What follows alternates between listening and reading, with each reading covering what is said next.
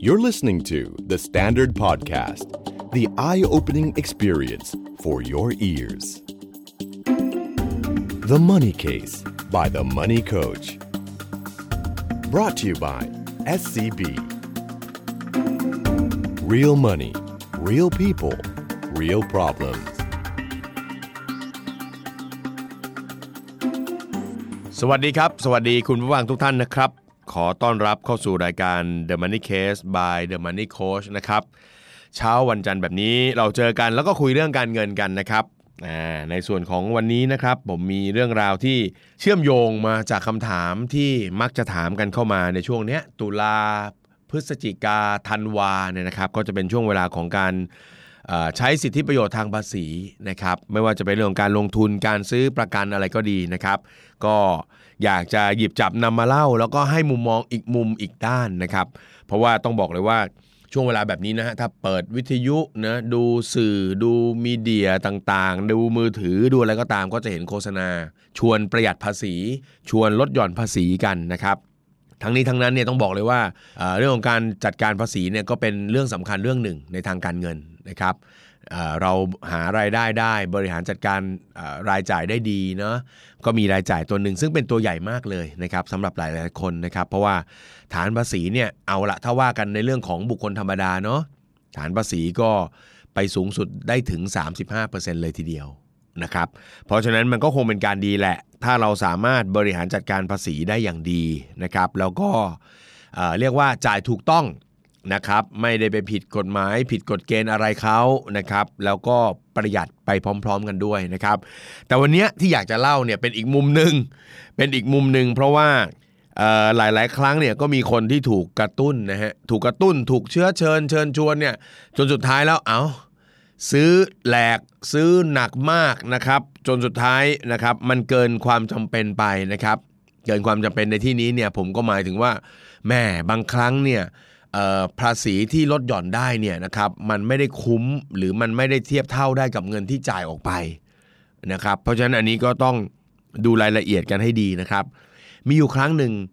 ผมไปบรรยายที่ตลาดหลักทรัพย์นะครับยังจำได้ดีเลยนะครับตอนนั้นก็ไปบรรยายเนี่ยฮะช่วงประมาณเวลาแบบนี้เนี่ยเป็นช่วงเวลาที่กำลังฮึกเหิมกันเรื่องของการประหยัดภาษีนะจริง ๆ แล้วภาษีเนี่ยไม่รู้เป็นอะไรนะครับมันเป็นความรู้สึกแปลกๆว่า เอ๊ะถ้าเราลงทุนแล้วเราได้กำไรกลับเข้ามาสัก 4-5%เนี่ยเราเฉยๆเนาะแต่ถ้าเราลดหย่อนภาษีได้นะเอาเงินคืนเข้ามาได้เนี่ยมันไม่เป็นชัยชนะแบบประหลาดนะก็มีคุณพี่ท่านหนึ่งมาปรึกษาผมตอนที่เราไปบรรยายที่ตลาดหลักทรัพย์นะครับ ผมก็ไปบรรยายบรรยายเสร็จปุ๊บแกก็มายืนรอผมนะฮะแกก็บอกว่าตอนนี้แกติดปัญหานะครับ เรื่องของ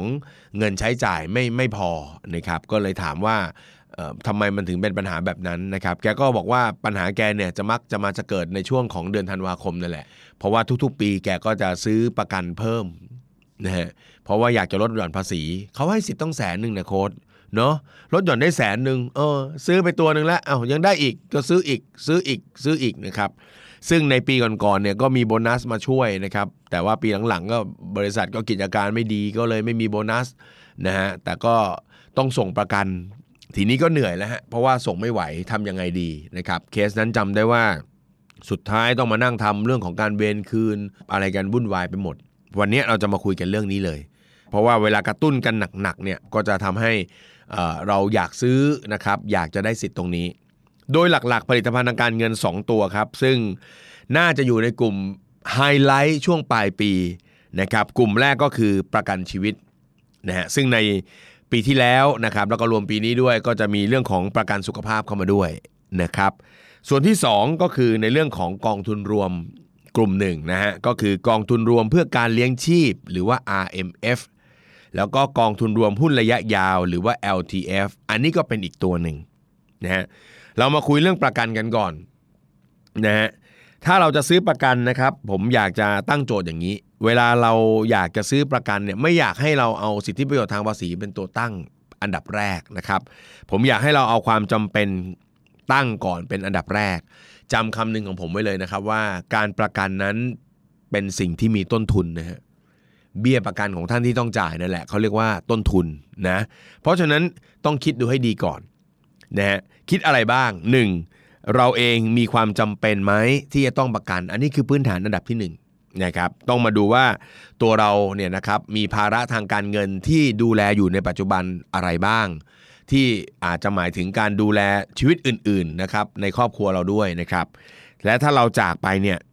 คนที่ได้รับการดูแลหรืออุปถัมภ์จากเราเนี่ยเขามีชีวิตอยู่ได้ไหม ถ้าเขาอยู่ลำบากอยู่ไม่ได้ อันนี้เขาเรียกว่ามีผลกระทบทางการเงินนะถ้าดูแล้วว่ามี เขาเรียกว่ากลุ่มที่มีความเสี่ยงทางด้านการเงิน กลุ่มนี้ก็ต้องเป็นไงฮะ พิจารณาเรื่องของการทำประกันชีวิตนะฮะทีนี้ทำประกันชีวิตนะก็ต้องดูด้วยว่าวงเงินเท่าไหร่มันเหมาะสมนะครับ ก็อย่าทำให้มันเกินมากมากจนเกินไปนะครับแล้วก็เลือกแบบที่เหมาะสมกับเราด้วยนะครับ ซึ่งในหลาย ๆ ตอนก่อนหน้านี้นะครับลองไปฟังย้อนหลังใน EP ที่เกี่ยวข้องกับการประกันก็ได้การวางแผนความเสี่ยงก็ได้ ว่าถ้าเป็นไปได้ก็อาจจะเลือกซื้อจากตัวที่เน้นความคุ้มครองนะครับอย่างเช่น ประกันชีวิตแบบตลอดชีพหรือ whole life ก่อน นะครับเพราะฉะนั้นอันนี้ก็คือจุดที่อยากให้พิจารณาแล้วก็ดูนะครับ ดังนั้นถ้าคนเราเนี่ยใช้สิทธิประโยชน์ทางภาษีโดยมองก่อนว่าเรามีความจำเป็นต้องใช้มันหรือไม่ ถ้ามีความจำเป็นก็ซื้อให้มันเหมาะสมนะครับ ซื้อให้มันเหมาะสมว่าความคุ้มครองประมาณเท่าไหร่โอเค เราจากไปวันนี้คนข้างหลังจะเดือดร้อนไหม ถ้าเดือดร้อนเราอยากจะทิ้งไว้เงินไว้เขาเท่าไหร่อย่างไรนะครับ สูตรหรือสมการอันนี้ก็คุยไปหลายครั้งและย้ำสั้น ๆ นิดเดียว วิธีการคำนวณว่าเราควรจะซื้อประกันเท่าไหร่ ก็ให้ดูจาก 1. ภาระหนี้สินนะครับเราก็ลิสต์รายการหนี้ของเราขึ้นมาเนาะ2นะครับเรามีเงินที่อยากจะทิ้งไว้ให้คนข้างหลังตั้งตัวนะครับ จะเรียกว่าเป็นมรดก เป็นทุนการศึกษาหรืออะไรก็ไม่รู้แหละ เราลองไปดูนะครับ ภาระหนี้บวกด้วยมรดก ลบด้วยทรัพย์สิน นะครับปัจจุบันเรามีทรัพย์สินอะไรบ้าง มีเงินในกองทุนนั้นกองทุนนี้มีทองคำเท่านั้นเท่านี้มีเงินฝากเงินเก็บเท่านั้นเท่านี้นะครับและสุดท้ายก็ลบด้วยทุนประกันที่มีอยู่ในปัจจุบันนะครับสมการง่ายๆ 4 ส่วนนะ เราต้องทำประกันเท่าไหร่ ควรทำประกันเท่าไหร่ ให้เอาหนี้สินตั้ง บวกด้วยนะครับมรดกที่อยากทิ้งไว้คนข้างหลังนะครับลบด้วยทรัพย์สินแล้วก็ลบด้วยทุนประกันที่มีในปัจจุบันนะครับแล้วถ้า เลือกนะครับจะเลือกแบบประกันก็แบบที่เหมาะสมกับการคุ้มครองความเสี่ยงในเบื้องต้น ก็อาจจะเลือกแบบตลอดชีพไปก่อนนะครับถ้ายังไม่มีความรู้อะไรมากกว่านี้นะเพราะว่าถ้าใครได้ฟัง 2 ตอนที่แล้วนะที่เอมาคุยเรื่องของอประกันแบบลิงก์นะครับลิงก์ยูนิตลิงก์ทั้งหลายเนี่ยนะที่มีการประกันควบการลงทุน อันนั้นก็ต้องศึกษาให้ดีก่อน แต่ถ้าจะเอาความคุ้มครองแบบนี้ก็น่าจะเหมาะนะฮะทีนี้ประกันที่จะได้สิทธิประโยชน์ทางภาษีนะครับต้องเป็นประกันนะครับที่มี ที่ตัวกรมธรรม์เนี่ยมีอายุไม่ต่ำกว่านะครับหรือมากกว่าหรือเท่ากับ 10 ปีเป็นเป็นต้นไปนะครับ ก็คือมีความคุ้มครองขั้นต่ำคือต้อง 10 ปีนะครับเพราะฉะนั้นตรงนี้ต้องดูให้ดีด้วยนะ ถ้ามีความคุ้มครอง 10 ปีก็ถือว่าโอเค แต่จะว่าไปเดี๋ยวนี้เขาก็พวกบริษัทเขาก็เนาะบริษัทประกันเขาก็รู้แหละเขาก็ออกแบบมาให้ cover 10 ปีพอดีแหละเราซื้อก็อะได้สิทธิ์ได้สิทธิ์นะครับ แต่ว่าต้องดูให้ดีด้วยนะอ่าทีนี้เรื่องที่ต้องคิด เรื่องที่ต้องคิดสำหรับประกันก็คือ ถ้ามันเป็นประกันแบบที่ไม่ใช่ single premium นะ ก็คือจ่ายครั้งเดียวแล้วไม่ต้องจ่ายอีกเลยนะ ก็คือเป็นประกันที่จ่ายแบบเลกูล่าจ่ายเป็นประจำทุกปีเนี่ยเนาะกรมธรรม์ที่จะได้ประโยชน์ก็คือนะครับกรมธรรม์ที่มีอายุความคุ้มครอง 10 ปีขึ้นไปนะครับ และเบี้ยที่เอามาหักลดหย่อนได้ก็คือวงเงิน 1 0 0 0 0แบาทนะครับ1 0 0 0 0แบาท ทีนี้เราก็ไม่ต้องใช้ทั้งแสนหนึ่งก็ได้นะครับ เอาที่มันพอเหมาะพอไหวนะครับ ข้อควรระวังสำหรับประกันก็คือว่าประกันเนี่ยนะครับถ้าเราต้องส่งกันแบบเลกูล่าเนะก็คือส่งกันเป็นประจำทุกๆ ปีเนี่ยเนาะในมุมหนึ่งมันก็คือภาระนะ มันก็คือภาระรายปีนะครับคนบางคนเนี่ยปีนี้โบนัสมาแล้ววู่วามไงเอาละไม่ได้ประกันไม่เคยดูแลตัวเองเลย เราควรจะดูแลตัวเองสักหน่อยอะเนอะไหมฮะเราได้โบนัสมาปีนี้ก็จัดหนักจัดเต็มเลย จัดหนักจัดเต็มเลยนะฮะ เบี้ยปีนี้ 50,000 บาทเนกอะไหมครับ ได้ลดหย่อนภาษีสุดๆ กันไปเลยครับผม และในปัจจุบันก็ประกันสุขภาพก็ได้แล้วด้วยเนาะ ประกันสุขภาพก็ได้ 15,000 บาทนะครับ แล้วก็เมื่อรวมกับประกันชีวิตก็ไม่เกิน 1 0 0 0 0แบาท เรียบร้อย ก็ยิงอัดกันเต็มเหนียวเลย ในปีที่โบนัสมาเงินดีนะครับ โดยลืมไปว่าประกันนั้นมีภาระที่ต้องส่งต่อเนื่องเป็นประจำทุกๆ ปี นะครับเพราะฉะนั้นตรงนี้ฝากไว้ก่อนเลยเป็นอันดับแรกนะครับสำหรับกลุ่มประกันนะฮะกลุ่มประกันนี่ดูไม่ยากนะครับ เงื่อนไขเขาจะไม่ซับไม่ซ้อนมากนะครับเน้นความคุ้มครองเป็นหลัก เอาละทีนี้กลุ่มที่ 2 ซึ่งน่าจะ top hit กว่านะครับ top hit กว่าก็คือกลุ่มกองทุนรวมนะคนก็จะชอบใช้กองทุนรวมกันมาก แล้วก็เน้นมากก็คือซื้อกันช่วงปลายปีเนี่ยแหละจริงๆนะฮะเอาเข้าจริงๆเนี่ยผมอยากจะบอกนะว่า การวางแผนภาษีส่วนบุคคลที่ดีเนี่ยเราต้องวางแผนตั้งแต่ต้นปีแล้วครับ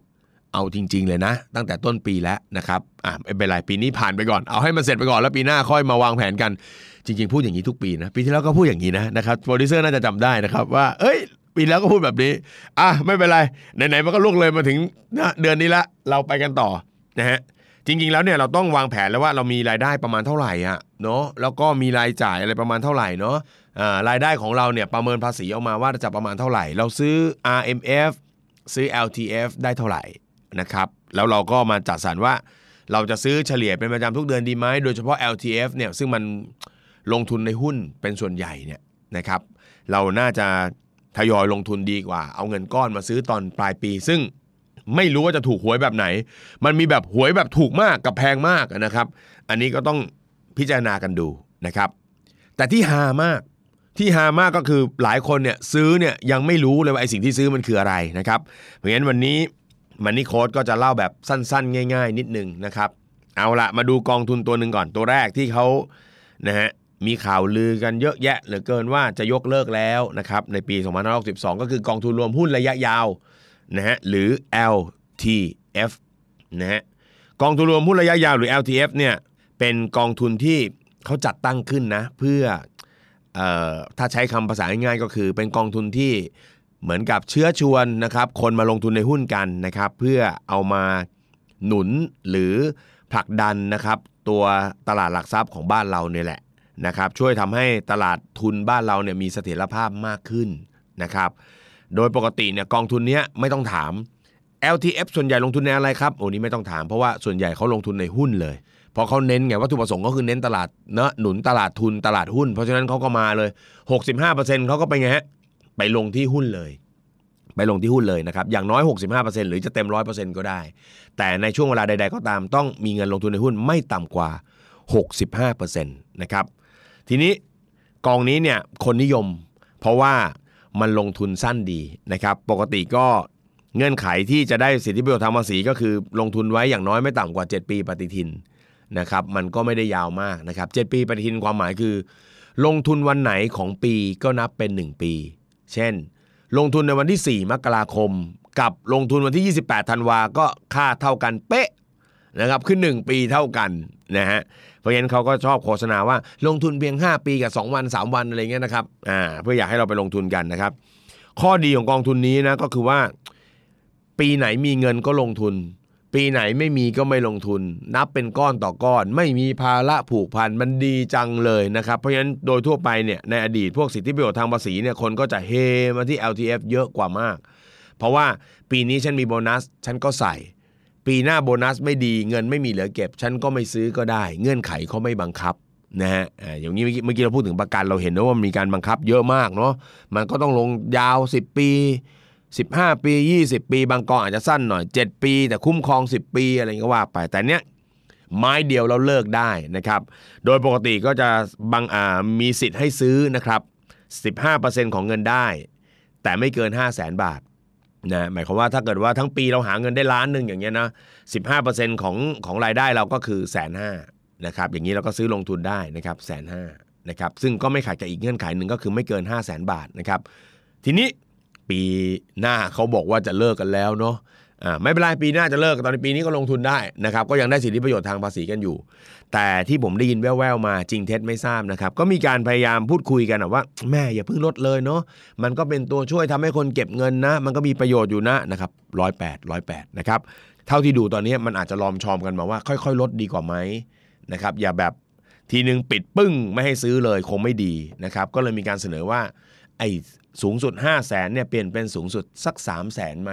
นะครับในมุมหนึ่งเนี่ยต้องบอกเลยครับว่ามันมีคนที่พูดจากันไปผิดประเด็นไปเยอะอะก็ไปพูดกันว่าไอ้กองเนี่ยทำให้คนรวยช่วยคนรวยได้เสียภาษีน้อยลงนะครับจริงๆกลับเรียนนะฮะผู้ที่เกี่ยวข้องทั้งหลายเนาะวัตถุประสงค์ไม่ใช่ วัตถุประสงค์เขา หนุนตลาดทุน 2. เอื้อคนรวยไหมผมว่าจริงๆ แล้วคนที่ลงทุนเป็นคนชั้นกลางมากกว่านะ คนที่ทำงานในเมืองเนี่ยแหละมีเงินเงินรายได้สูงประมาณหนึ่งเนาะประมาณสัก 2 0 0 0 0 3 0,000 บาท เขาก็อยากจะเก็บเงินของเขาอะนะเออก็ก็ถือว่าจริงๆ ไม่ใช่หรอกไม่ใช่ไปเอื้ออะไรคนรวยหรอกไร้สาระนะครับเอออันนี้โปรดิวเซอร์ฝากมานะครับอ่าแต่ว่าก็มีแนวโน้มว่า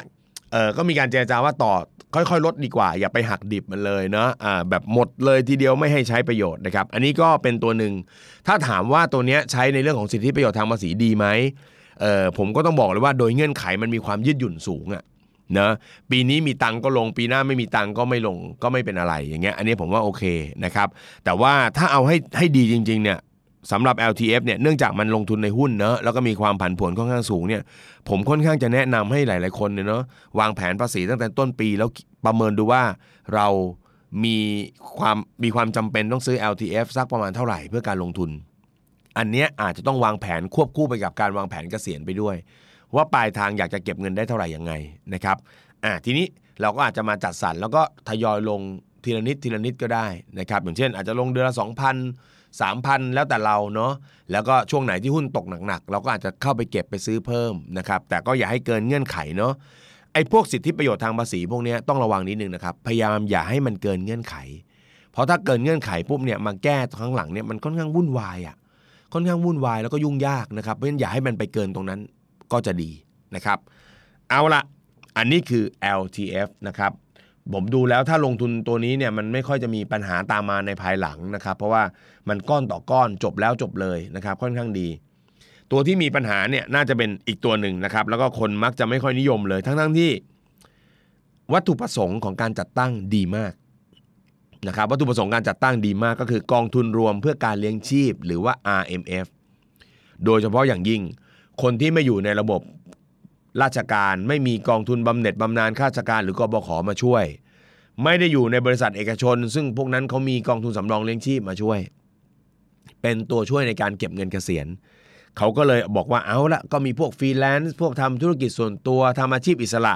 ก็น่าจะได้ประโยชน์จากตัวนี้นะเขาชื่อว่ากองทุนรวมเพื่อการเลี้ยงชีพนะครับหรือ IMF IMF นี่ก็ย่อมาจาก Retirement Mutual Fund นะครับ ก็เน้นเก็บสะสมเงินเพื่อการเกษียณในระยะยาวๆ เพราะฉะนั้นพอพูดถึงเกษียณปุ๊บอันเนี้ยก่อนจะเข้าซื้อต้องมีสติ เพราะว่าเงื่อนไขในการได้สิทธิประโยชน์ทางภาษีของเขาเนี่ยง่ายมากครับนะต้องลงทุนนะเมื่อไหร่ที่เข้าไปลงทุน เพียงแค่ท่านเข้าไปลงทุนครั้งแรกเท่านั้น ท่านต้องลงทุนต่อเนื่องไปจนถึงอายุ 55 เพียงย้ำอีกครั้งนะเพียงแค่ท่านย่างกลายเข้าไปหนึ่งครั้งเท่านั้นนะครับชีวิตของท่านต้องอยู่กับเขาไปตลอด แล้วก็ลงบังคับให้ลงทุนนะครับเป็นประจำทุกปี หรืออย่างน้อยแย่ๆที่สุดก็คือปีเว้นปีอะอันนี้คุยกันเผื่อคนที่แบบนะเผื่อกระเบียดกระเสียนหน่อย ถ้าลงครั้งแรกไปปุ๊บปีต่อไปไม่ลงได้ไม่ว่ากัน แต่ปีถัดไปต้องกลับมาลง พูดให้ง่ายคือถ้าจะเว้นวักเนี่ยเว้นได้หนึ่งปี แล้วกลับมา แล้วเว้นวักแล้วกลับมา อันนี้คือลงทุนแบบแย่ที่สุด ถ้าดีคือลงทุนสม่ำเสมอไปเถอะ ซึ่งเขาก็กำหนดเกณฑ์ขั้นต่ำไม่ได้สูงมากนะขั้นต่ำเขาก็บอกว่า 3%ของรายได้ หรือ 5,000 บาทนะครับอ่าก็ลองดูนะจริง ๆ 5,000 บาทเนี่ยต่อปีนี่ก็ถือว่าเก็บเงินไม่เยอะนะ เก็บเงินไม่เยอะนะนะเพราะฉะนั้นตัวเนี้ยเอาเข้าจริงก็ไม่ค่อยมีคนนิยมเท่าไหร่นะครับเพราะว่าลงทุนเพียงครั้งแรกครั้งเดียว ท่านจะต้องติดกับเราไปอีกนานถึงอายุ 55 ซึ่งตรงนี้ก็มีคนที่แบบฉลาดเลยนะ ถ้าอย่างนั้นผมไปลงทุนตอนอายุ 54 เลยดีไหมครับโค้ดแล้วก็ได้สิทธิประโยชน์ทางภาษี แล้ว 55 ก็ออกใจเย็นๆพ่อนะครับเขามีอีกเงื่อนไขหนึ่งก็บอกว่าต้องลงทุนอย่างน้อย 5 ปีด้วย แสดงว่าถ้าพ่อมาเข้าตอน 55 นะพ่อนะพ่อต้องอยู่ 55 56 57 58เนาะถึงอายุ 59 พ่อถึงจะออกได้นะครับ เงื่อนไขทั้ง 2 อย่างต้องผ่านนะอ่าเราถึงจะได้สิทธิประโยชน์นะครับเพราะฉะนั้น i w e b เนี่ยคิดให้ดีคิดให้ดี แต่ในในมุมผมเนี่ยผมชอบกองนี้นะ สำหรับคนที่จะวางแผนเกษียณ เพราะว่าถ้าเกิดวันนี้เราเดินเข้ามาด้วยตั้งมุมคิดไว้ว่า ฉันจะประหยัดภาษีจ่ายภาษีให้น้อยสุด แล้วจะใช้อะไรดีว่าใน3ตัวเนี้ยผมคิดว่าวิธีคิดเนี้ยลบลบออกไปจากหัวเลย มันไม่มีประโยชน์เนาะผมอยากให้เดินเข้ามาหา 3 ตัวเนี้ยแบบว่า เอ้ย ยังไงฉันเป็นคนที่แบกภาระครอบครัวอยู่แล้ว แล้วฉันทรัพย์สินก็ยังไม่เยอะ ถ้าตายไปวันนี้เราก็ตายเลยข้างหลังคนข้างหลังเดือดร้อนกันหมดเลย ฉันควรจะทำประกัน อ่า คุณก็ทำประกันเท่าที่เหมาะสมกับนะไม่ว่าจะเป็นความเสี่ยงของคุณแล้วก็บัตเจตของคุณ คุณก็เอาเบี้ยประกันตรงนั้นไปหักลดหย่อน คือเอาความจำเป็นนำอะแล้วเอาสิทธิประโยชน์ทางภาษีเป็นของแถมนะฮะหรือเราบอกว่าเฮ้ยเราก็วางแผนเกษียณอยู่แล้วเว้ยเฮ้ยเนาะยังไงก็ตามเนาะที่ทำงานก็มีกองทุนสำรองเลี้ยงชีพ แต่ดูแล้วมันอาจจะไม่พอ เราก็อาจจะซื้อ RMF เพิ่ม ซื้อ LTF เพิ่มของเรา เราอยากจะเก็บเงินเพราะว่า ถ้าเก็บทางเดียวเป้าหมายเกษียณมันไปไม่ถึง อ่า อย่างเงี้ย มันเหมือนกับว่าเราเอาความจำเป็นนำนำปุ๊บ และไอ้เงินที่เอาไปซื้อกองทุนพวกเนี้ยยอดตรงนั้นเอาไปหักภาษีมันเหมือนกับเป็นผลพลอยได้ ผมอยากให้ใช้เป็นมุมนี้มากกว่า เพราะฉะนั้นเวลามาถามว่าซื้อประกันเท่าไหร่ดี ซื้ออะไรเท่าไหร่ดีผมบอกเฮ้ยใจเย็นๆถ้าถามอย่างนี้แสดงว่าเรายังวางแผนความเสี่ยงตัวไม่เป็น ซื้อ RMF ควรจะซื้อเท่าไหร่ยังไงดี หาเงินได้เดือนละเท่านี้ ควรจะซื้อเท่าไหร่ อันนี้ไม่ถูก โจทย์คือถ้าจะ IMF คุณก็ต้องรู้ว่าเกษียณน่ะต้องการจะใช้เงินเท่าไหร่ แล้วตอนนี้มีช่องทางเก็บเงินเกษียณอะไรบ้างนะครับ อันนี้ต้องดูแล้วก็ทำความเข้าใจด้วยนะครับ เงื่อนไขเล็กๆของ RMF มันก็จะวุ่นวายขึ้นอีกนิดนึงก็คือว่ามันจะซื้อได้สูงสุด 15%เหมือนกับ LTF เลยนะครับ แล้วก็10อ่า15%ตรงนี้เนี่ยมันต้องไปรวมกับอกองทุนอื่น ๆ ที่มีลักษณะคล้ายกันด้วย ได้แก่กองทุนสำรองเลี้ยงชีพ กบข แล้วก็ประกันชีวิตแบบบำนาญ ถ้าคุณมีเงินเอาไปลงทุนพวกนั้น หรือซื้อประกันแบบบำนาญบางส่วนแล้วเนี่ยนะครับเอามารวมกับตัวนี้ต้องไม่เกิน 5 0 0แสนบาทนะครับแต่ถ้า LTF เมื่อกี้มันเพียวๆเลยนะครับมันเพียวๆเลย อีกนิดนึงที่ผมอยากจะฝากก็คือ RMF เนี่ยมันจะมีความยุ่งยากอีกนิดหนึ่งเมื่อเทียบกับ LTF คือ LTF เขาลงหลักๆ ก็คือลงหุ้นเป็นส่วนใหญ่ แต่อยากจะบอกว่า RMF เนี่ยมีการลงทุนให้เลือกหลากหลาย นะครับมีการลงทุนให้เลือกหลากหลาย ดังนั้น ท่านต้องเข้าใจสิ่งที่อยู่ข้างหลังมันด้วย เช่น ถ้าลง RMF แบบตราสารหนี้ท่านก็ต้องเข้าใจว่าตราสารหนี้มันทำงานยังไง ผลตอบแทนมันสูงแค่ไหน ซึ่งปกติมันไม่ได้สูงหรอก ถ้าลง RMF หุ้นก็รู้ความผันผวนของหุ้น มันมีแบบผสมอีกหุ้นกับตราสารหนี้มี RMF ทองคำ RMF น้ำมัน RMF อสังหาริมทรัพย์ดูและเข้าใจให้ดีด้วย ไม่ใช่เข้าไปแบบมั่วๆนะครับผลลัพธ์นี่มันอาจจะไม่ได้ในแบบที่เราต้องการก็ได้นะครับ อันนี้คือมิตินะครับที่อยากจะฝากเนาะให้เราดูไว้นะครับอ่านี่คือตัวพวกการลงทุนต่างๆนะฮะนี่คือฝั่งของการลงทุนต่างๆนะฮะเพราะฉะนั้นวางแผนแล้วก็จัดสรรให้ดี ประกันจัดการตามความเสี่ยง RMF LTF ถ้าเป็นไปได้เนาะผมอยากให้ถัวเฉลี่ยนะครับถัวเฉลี่ยสักนิดหนึ่งว่า เราสามารถลงทุนได้เฉลี่ยเท่าไหร่ ผมว่าน่าจะดีกว่าการมาซื้อในช่วงปลายปี โดยเฉพาะ LTF หรือ RMF ที่ลงทุนในหุ้นนะครับ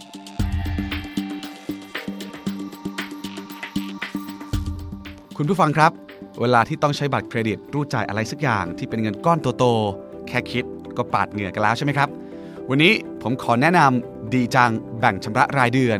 บริการที่จะทำให้คุณไม่ต้องกังวลกับยอดใช้จ่ายก้อนใหญ่อีกต่อไป สำหรับรายการที่เกิดขึ้นก่อนวันสรุปยอดบัตรเครดิต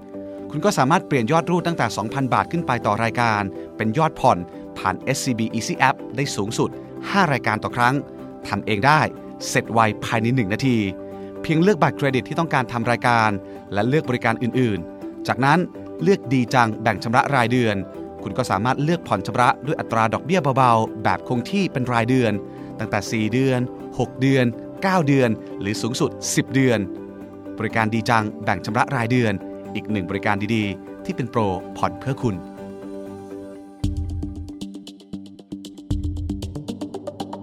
อีกตัวหนึ่งซึ่งผมมั่นใจว่าเดี๋ยวมาแน่นะครับ ก็คือว่าเมื่อไหร่ที่เศรษฐกิจมันดูตึงๆนะฮะดูมึนๆอย่างเงี้ยนะฮะมาแล้วฮะเดี๋ยวท่านจะต้องมาแน่ๆนะครับ ก็คือเรื่องของสิทธิประโยชน์ทางภาษีที่มากับการจับจ่ายใช้สอยเนี่ยเป็นเรื่องที่ต้องใส่ใจแล้วก็ ระมัดระวังด้วยนะครับในปัจจุบันตอนนี้ก็มีเรื่องของการเที่ยวเมืองรองนะฮะแหมเมืองรองเป็นเมืองอะไรบ้างฮะเมืองรองก็คือเมืองที่คนไม่ค่อยได้ไปเที่ยวกันเนาะอย่างเชียงใหม่นี่ไม่รองนะฮะอุดรนี่ไม่ลองนะคนขอนแก่นนี่ไม่ลองนะครับเอาเมืองลองลองลงไปนะครับ อย่างแพร่น่านนี่เริ่มลองไหมอันนี้เริ่มลองนะฮะอ่าอันเนี้ยเขาก็เหมือนกับอยากให้เกิดการกระตุ้นเศรษฐกิจนะครับจำไว้เลยว่ารัฐบาลจะออกมาตรการทางภาษีใด ๆ ก็ตามนั้น มักจะต้องสุดท้ายแล้ว กลับมาเป็นประโยชน์กับพวกเขาเองนั่นแหละ ดูง่ายๆ รัฐบาลทำไมถึงออกสิทธิประโยชน์เรื่องของประกันชีวิตนะเห็นไหมฮะหรือประกันสุขภาพประกันอุบัติเหตุ เพราะว่าถ้าคนเรามีประกันถูกไหมมันก็ไม่ต้องมาใช้เงินส่วนกลางทั้งหลายครับ ไม่ว่าจะเป็นบัตรทองเนาะหรืออะไรต่างๆเห็นไหมลดการใช้ตรงนั้นไป ถ้าเราบอกว่าอ้าวแล้วทำไมรัฐบาลถึงมาให้เรื่องของกองทุน RMF นะสำรองเลี้ยงชีพกบขได้สิทธิ์ได้หมดเลย แน่นอนสิครับ ถ้าพวกพี่สามารถดูแลตัวเองได้ตอนเกษียณ พวกผมก็คงไม่ลำบากนะครับ และทำไมถึงให้เรื่องของการท่องเที่ยวใช่ไหมตรงนี้ก็จะทำให้เกิดการกระตุ้นการใช้จ่าย ทีนี้เนี่ยมันก็มีพวกมันสิไงไอไอมาตรการที่มากับการจับจ่ายเนี่ยต้องระมัดระวังอย่างปีที่แล้วก็มีใช่ไหมฮะ ที่เราให้ซื้ออะไรก็ได้ ที่มีการออกใบกำกับภาษีอย่างชัดเจนทำไมต้องบังคับไม่มีการออกใบกำกับภาษีชัดเจนอ่าก็เพื่อจะได้รัฐมีรายได้เห็นไหมใบกำกับภาษีชัดเจนคือให้เราซื้อของกับเขาให้ซื้อของกับร้านค้าต่างๆ แล้วให้ร้านค้านั้นออกใบกำกับภาษีทางเขาก็จะเห็นแล้วว่ามีรายได้นะแล้วก็ให้พวกเราไปลดหย่อนกันทีนี้ ไอ้ตรงนี้เป็นตัวที่น่ากลัวนะครับเป็นตัวที่น่ากลัวนะครับ เพราะว่าเออบางทีเรากระตุ้นการใช้จ่ายกันเกินไป นะครับ ยกตัวอย่างเช่นเนี่ย คนบางคนเนี่ยฮะยังไม่รู้ตัวเลยฮะว่าตัวเองไม่ได้เสียภาษีเนาะเอากลมๆนะฮะเอากลมๆเป็นตัวเลขกลมๆก็คือ ถ้าเกิดว่ารายได้เฉลี่ยเราประมาณสักไม่เกิน 2 6 0 0 0อะเรายังไม่เสียภาษีฮะเสร็จแล้วเราก็ถล่มเละเลยเนอะไหมครับเอาละเราต้องไปลดหย่อนกับเขาหน่อยเนอะไหมครับซึ่งไม่ได้ลดหย่อนอะไรเลยนะครับ ไม่ได้เกี่ยวอะไรกันเลยนะพี่นะเออแต่ถ้าเกิดว่าตั้งใจมีแผนจะเที่ยว ตั้งใจมีแผนจะจับจ่ายใช้สอยของเราอยู่แล้ว อันนั้นก็ไม่ว่ากันนะฮะแล้วก็ ที่มันตลกก็คือว่าบางคนเนี่ยไม่เข้าใจสิทธิ์เลยฮะไม่เข้าใจสิทธิ์เลยนะตรงนี้ก็ต้องศึกษาให้ดี ก็มีอยู่ครั้งหนึ่งนะครับผมเคยไปเดินไปซื้อของ แล้วก็ไปต่อแถวคุณพี่ท่านหนึ่งรอนานมาก คุณพี่ท่านนั้นก็ทะเลาะกับทะเลาะกับพนักงานขายอะเขาก็บอกว่า เหมือนกับประมาณว่าเอาของมาวางที่ตรงแคชเชียร์ใช่ไหมไอ้คนขายก็เช็คตัวเลขเรียบร้อยเนอะทั้งหมด 3,200 กว่าบาทค่ะ ผมก็จำตัวเลขได้ไม่ชัวร์นะประมาณเนี้ยเออคุณพี่ท่านนี้ก็ยืนนิ่ง ๆแล้วถามอ้าวทำไม3,200บาทครับพี่เขาก็ยืนนิ่งๆอ้าวก็ได้ได้ลดหย่อนไม่ใช่เหรอ ก็เดี๋ยวจะได้ฟรีไม่ใช่เหรออะไรเงี้ยนึกออกไหมฮะคือผมยืนอยู่ข้างหลังปุ๊บตายแล้ว เราจะไปวุ่นวายเขาดีไหมเนี่ยจะขออธิบายให้ฟังสักหน่อยเนออกไหมฮะ คือเขาคิดว่า เดี๋ยวซื้อปุ๊บเนี่ยก็เอาไปลดหย่อน คือคิดถึงขั้นว่าลดหย่อนได้ทั้งจำนวนนะลดหย่อนได้ทั้งจำนวน แล้วก็อันเนี้ยเข้าใจผิดถึงขั้นว่าร้านค้าเนี่ยให้สิทธิ์แบบ เดี๋ยวให้ร้านค้าเอาไปทำเรื่องเองเขาอะได้ของไปฟรีๆเลย ไอ้น้องคนขายก็บอกไม่ใช่นะครับพี่พี่ต้องซื้อของกับหนู แล้วเดี๋ยวหนูออกไปกับกับภาษีให้พี่ แล้วพี่ก็เอาไปยื่นค่ะ เพื่อลดหย่อนภาษีเขาถามกลับน่ารักมากครับเขาบอกว่ายื่นกับใครอะอ๋อก็สัมภากรครับอุ้ยแต่สัมภากรไม่เอาไม่เอาไม่เอาไม่ซื้อล้วไม่ซื้อล้วก็เดินออกไปเลยฮะคือผมต้องบอกเลยว่า ไม่รู้ว่ามาตรการพวกนี้เวลาเล่าหรืออะไรต่างๆนะคงมีสองทางอะฝั่งผู้ออกกฎก็ต้องสื่อสารให้มันมีความชัดเจนหรือเคลียร์สักหน่อย ในขณะที่ ผู้ใช้สิทธิ์อย่างพวกเราเนี่ยฮะกรุณาทำความเข้าใจ ถ้าท่านจะบอกว่ามีการท่านอยากจะมีการจับจ่ายใช้สอยเพื่อลดหย่อนภาษีหรืออะไรต่างๆ แล้วก็เนาะนะฮะถ้าปลายปีมันมีมาตรการนะซึ่งผมเดาว่าน่าจะมีใกล้เลือกตั้งด้วยนะครับ เกี่ยวไหมโอเคนะครับถ้าถ้าตัดได้ก็ตัดไม่เป็นไร ไม่ต้องตัดหรอกผมพร้อมลุยนะครับ เพราะว่าเศรษฐกิจผมดูแล้วตรงนี้มันไม่ค่อยดีนะมันตึงๆมันอะไรเงี้ยก็มีโอกาสที่จะกระตุ้นเศรษฐกิจ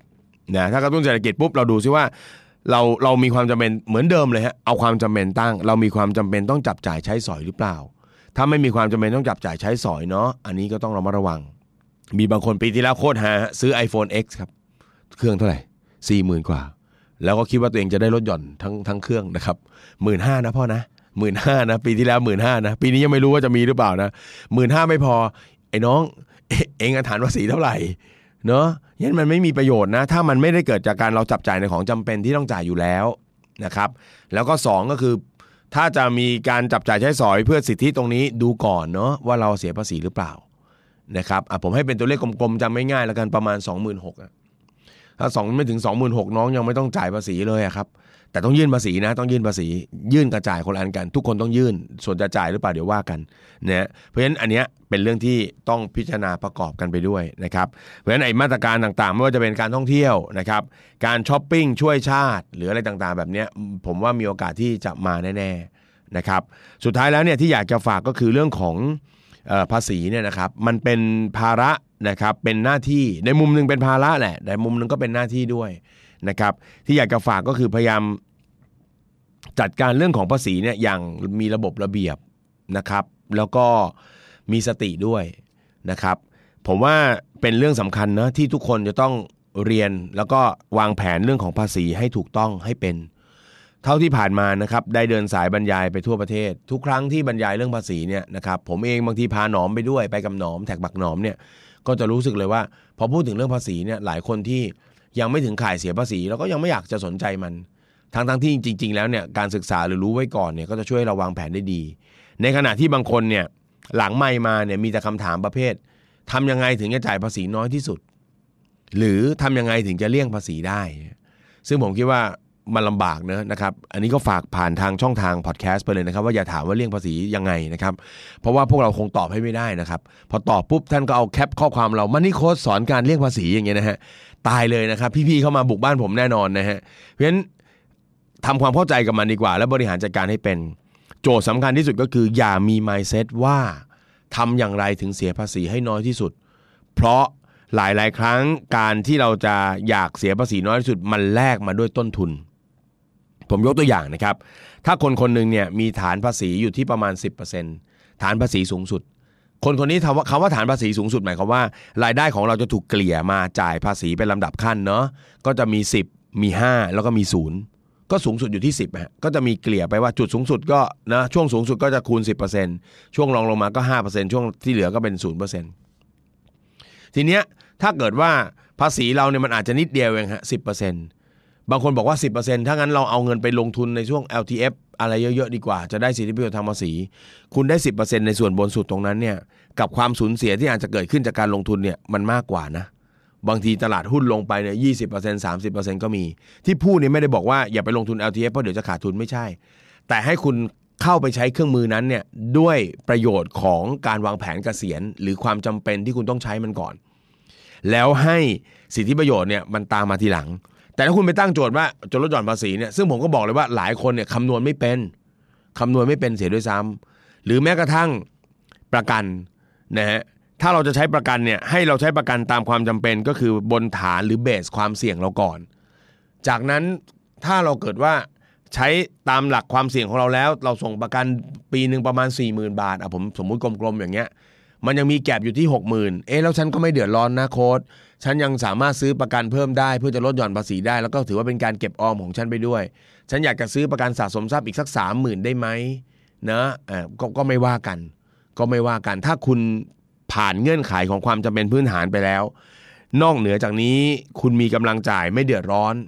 นะครับคุณสามารถลงทุนได้ คุณสามารถซื้อเป็นประกันได้ คุณสามารถจับจ่ายตามมาตรการลดหย่อนที่จะเพิ่มเติมมาได้ แล้วไม่เกิดปัญหากับสภาพคล่องทางการเงินในภายหลัง อันนี้ทำไปได้เลยนะครับเพราะฉะนั้น mindset ประเภทจ่ายภาษีน้อยที่สุด ไม่ใช่เรื่องที่ถูกที่สุดนะครับวันนี้เห็นกูรูหลายคนในเพจก็มีการออกมาพูดออกมาคุยตรงนี้ออกมาสอนเนาะซึ่งผมคิดว่ามันไม่ดีเลยนะครับมันไม่ดีเลย ผมอยากให้เรามองกลับด้านกันนะครับมองกลับด้านกันว่า เอ๊ะถ้าเราจะใช้สิทธิ์มันให้มันถูกต้องนะครับ แล้วก็เป็นประโยชน์กับเรานะครับ สูงสุดภายใต้เงื่อนไขว่า ต้นทุนที่ต่ำที่สุดด้วยนะครับต้นทุนที่ต่ำที่สุดดูจากความจำเป็นเป็นหลักนะครับ หลาย ๆ คนที่ไม่อยากเสียภาษีผมเข้าใจนะครับ เพราะว่ามีบางคนก็บอกว่าเดี๋ยวภาษีก็จะถูกนำไปใช้จ่ายไม่ถูกต้องไม่เหมาะสมเอาไปให้คนนู้นคนนี้คนนั้น ซึ่งฉันไม่ happy เลยนะครับซึ่งฉันไม่ happy เลยท่านสามารถแก้ได้ 2 วิธีนะฮะอันดับแรกก็คือทำตัวเองให้ถูกต้องก่อน เนะเมื่อเราทำตัวเองให้ถูกต้องจ่ายภาษีให้ถูกต้อง เราก็มีสิทธิ์ที่ไปชี้หน้าด่าคนที่เอาไปใช้ไม่ถูกต้องได้นะครับ อันที่ 2 ก็คือไปเลือกตั้งนะครับ ไปเกี่ยวไหมไปเลือกตั้งนะครับ เลือกคนดีเท่าสภานะครับ เอาคนที่มันเนอะเออบริหารจัดการเงินแบบในแบบที่เราคิดว่ามันจะเป็นประโยชน์กับกับประเทศชาติ คือสุดท้ายนะฮะทุกสิ่งทุกอย่างมันกลับมาที่บ้านเรากลับมาที่บ้านเรากลับมาที่ตัวเราทั้งหมดแหละ วันนี้เรามีสิ่งอำนวยความสะดวกโครงสร้างพื้นฐานทั้งหมดได้ใช้เนาะมันดีบ้างไม่ดีบ้างนะครับ สมบูรณ์บ้างไม่สมบูรณ์บ้างก็เถอะ แต่อย่างน้อยที่สุดมันก็เป็นประโยชน์กับส่วนรวมทั้งหมดเลย อันนี้ต่างหากนะครับที่เราเป็นถือว่าเป็นหน้าที่ของพลเมืองนะครับ ที่จะต้องจ่ายภาษีนะครับ ยื่นภาษีให้ถูกต้อง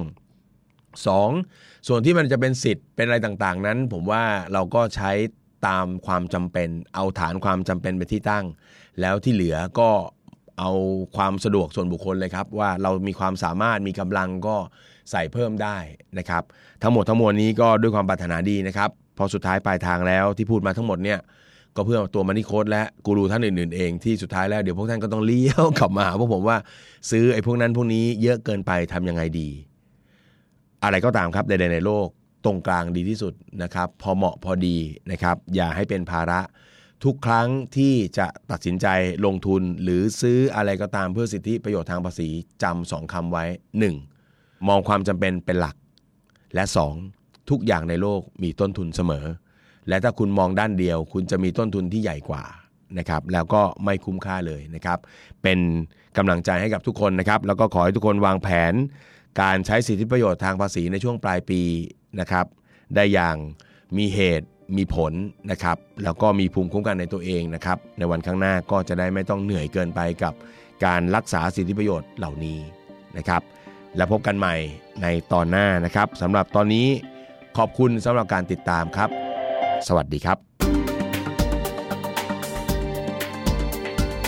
ติดตามทุกรายการของ The Standard Podcast ทาง Spotify, YouTube และทุกที่ที่คุณฟัง podcast ได้แล้ววันนี้ The Standard Podcast Eye Opening for your ears